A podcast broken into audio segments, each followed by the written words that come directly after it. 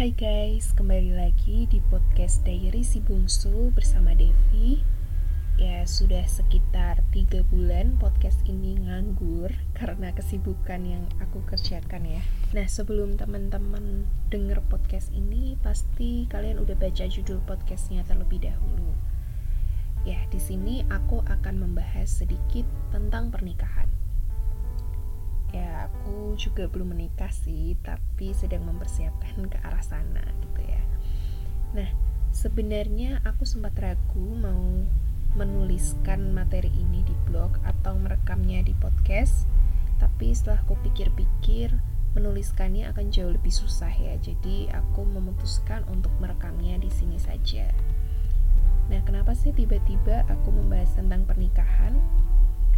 Ya, sebenarnya semuanya bermula ketika beberapa hari yang lalu aku sempat ditanya oleh seorang teman, apakah dalam agama Kristen tidak diperbolehkan bercerai sekalipun dalam rumah tangganya terjadi berbagai permasalahan dan kekerasan. Nah, dari pemahamanku sampai saat ini ya, perceraian memang tidak diperbolehkan dalam ajaran Kristen. Alasan sederhananya karena masing-masing mempelai sudah mengikrarkan janji nikah gitu, dimana akan setia mendampingi dalam suka maupun duka, dalam sehat maupun sakit, dan dalam untung maupun malang, sampai maut memisahkan. Janji ini merupakan janji yang sakral karena diucapkan di depan altar gereja, di hadapan Tuhan, hamba-hamba Tuhan, dan juga jemaat yang menyaksikan. Dengan kata lain, mempelai sudah dipersatukan di dalam Tuhan. Nah, selain masalah janji ini, menurutku pernikahan bukan saja berbicara tentang hubungan antara dua manusia ya, melainkan juga menjadi gambaran hubungan kita dengan Allah. Dalam berbagai tulisan di Alkitab, kita sering membaca bahwa Allah digambarkan sebagai mempelai laki-laki, dan kita umatnya digambarkan sebagai mempelai perempuan. Kita sudah membaca berbagai cerita bagaimana Allah tetap setia kepada kita. Ya, seperti halnya mempelai laki-laki yang tetap setia kepada mempelai perempuan, walaupun kita seringkali tidak setia dan mendukakan hati Allah. Menurutku, melalui pernikahan ya yang tidak boleh diceraikan ini ya, Allah ingin agar kita belajar mengasihi dengan kasih agape, kasih tanpa syarat, seperti kasih yang sudah ditunjukkan Allah kepada kita. Walaupun pasangan kita seringkali melukai hati kita ya, tidak dipungkiri dalam suatu hubungan pasti ada permasalahan, ada perdebatan, cekcok karena perbedaan pendapat dan lain-lain gitu ya.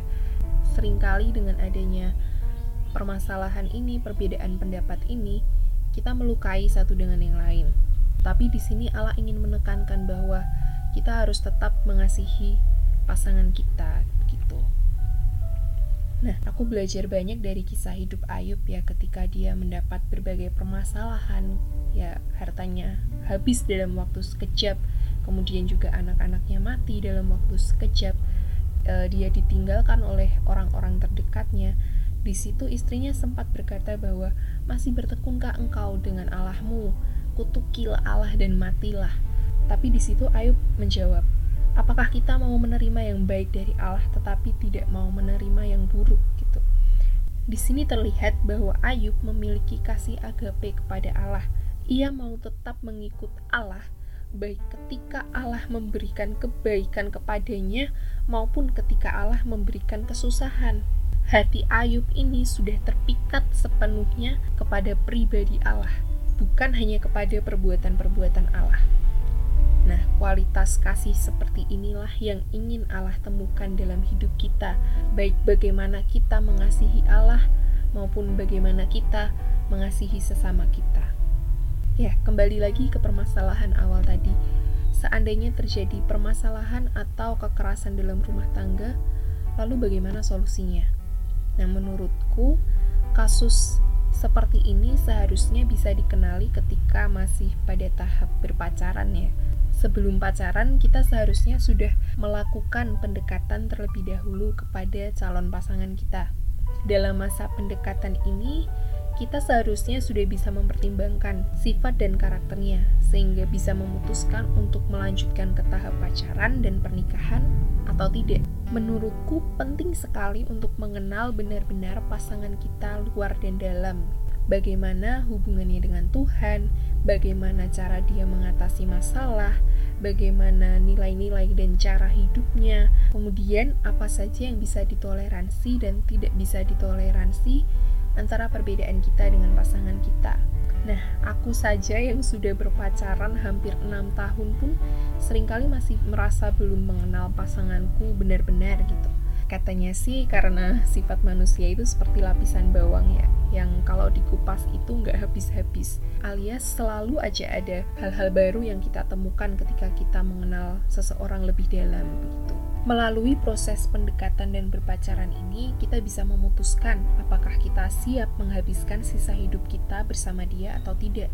Jangan sampai kita menikah dengan orang yang belum kita kenal sepenuhnya. Semisal hal ini terjadi pun, syukur-syukur kalau kita dapat jackpot gitu, orangnya baik, peduli sama kita. Deh, kalau dapat zong gimana? Orangnya jahat, suka mukul, dan lain-lain. Satu hal yang perlu kita ingat adalah bahwa kita sendiri yang telah memilih pasangan hidup kita, sehingga kita sendiri jugalah yang harus bertanggung jawab atas pilihan kita.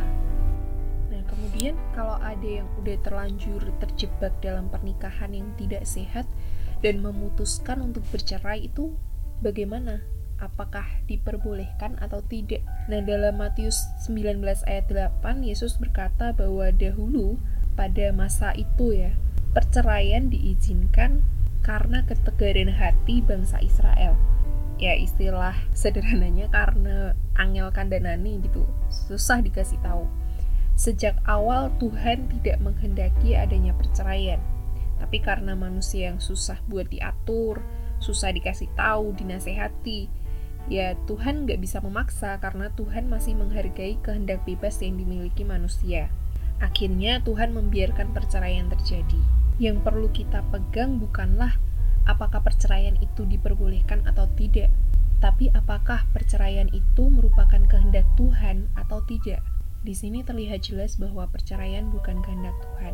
Nah, kemudian bagaimana kalau kita mau bercerai? Ya, semuanya kembali lagi ke pribadi kita masing-masing. Apakah kita mau mengikuti kehendak Tuhan, menuruti apa yang menjadi mau Tuhan, atau kita mau berjalan sesuai dengan kehendak diri kita masing-masing? Kesimpulannya buat teman-teman semua, proses menuju pernikahan itu adalah proses yang panjang. Persiapannya itu banyak sekali gitu ya. Nggak cuma persiapan secara materi, tapi juga ada persiapan mental, persiapan secara kerohanian juga. Jadi persiapkan sebaik-baiknya, karena pernikahan itu bukan hanya persatuan secara fisik, tapi juga persatuan tujuan dan nilai-nilai hidup kita dengan pasangan kita. Belajarlah untuk mengalami Tuhan dalam setiap proses hidup kita, termasuk nantinya di dalam pernikahan. Belajar untuk mengasihi seperti Allah mengasihi kita, tanpa syarat. Kalau mengasihi harus dengan segenap hati, jangan mau terima yang baik-baik aja, tapi juga mau menerima yang buruk. Nah, hal ini bisa diterapkan dalam hubungan kita dengan Allah maupun hubungan kita dengan manusia.